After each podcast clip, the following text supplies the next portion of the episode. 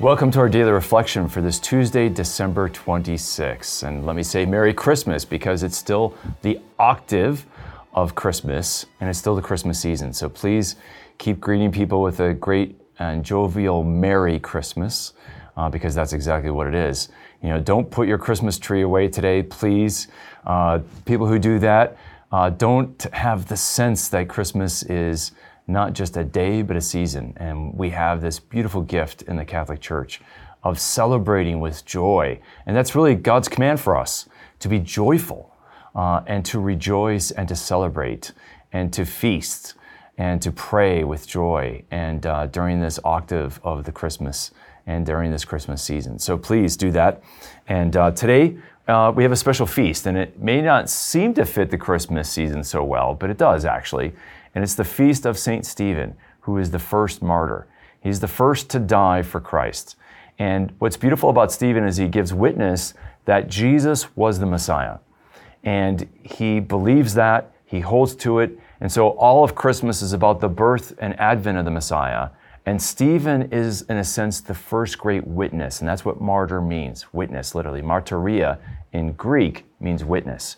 And he's a witness, and he's willing to even lay down his life that Jesus was born Messiah, and he was king, and he died, and yet he rose again. In fact, as we get the testimony today in the first reading from Acts of the Apostles, as, as he is being martyred, he looks up to heaven and he has a vision of heaven opened up. And what does he see? He sees Jesus Christ. And not only that, he sees Jesus at the right hand of God the Father, which means he has full authority, that uh, it signifies that uh, Jesus is the true Messiah, and as the Son of Man, he is the Son of God, and he has all royal authority. So there's a great witness to that. And then he cries out, Lord Jesus, which is King Jesus basically, uh, Lord Jesus, receive my spirit. And so he gives witness. And of course, the gospel, Jesus, in the gospel reading, Jesus, which fits specifically this martyrdom of Stephen today in the feast day of St. Stephen, uh, Jesus says, Those who endure to the end will be saved.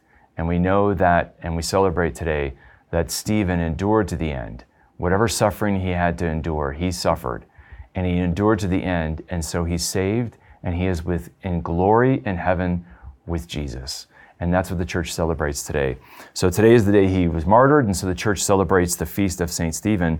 And I just want to tie it in with Christmas because Christmas is about the birth of the Messiah and the King.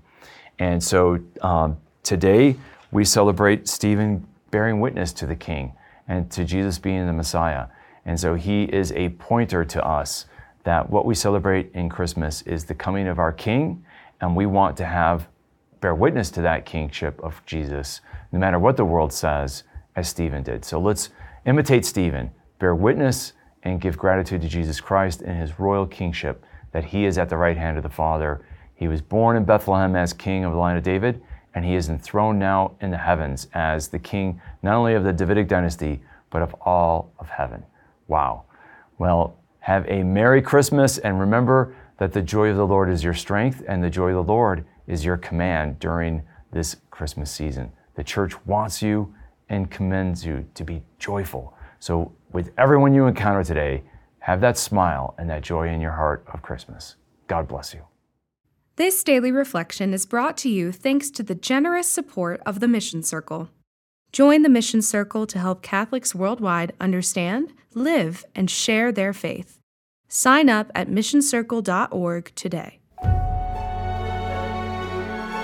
To sign up and start receiving these daily reflections in your inbox every day for free, visit formed.org/daily and enter your email.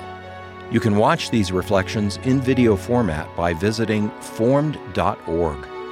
Formed is an online Catholic streaming service created by the Augustine Institute and Ignatius Press, with award winning studies and parish programs, inspiring audio content, movies, ebooks, and family friendly kids programming.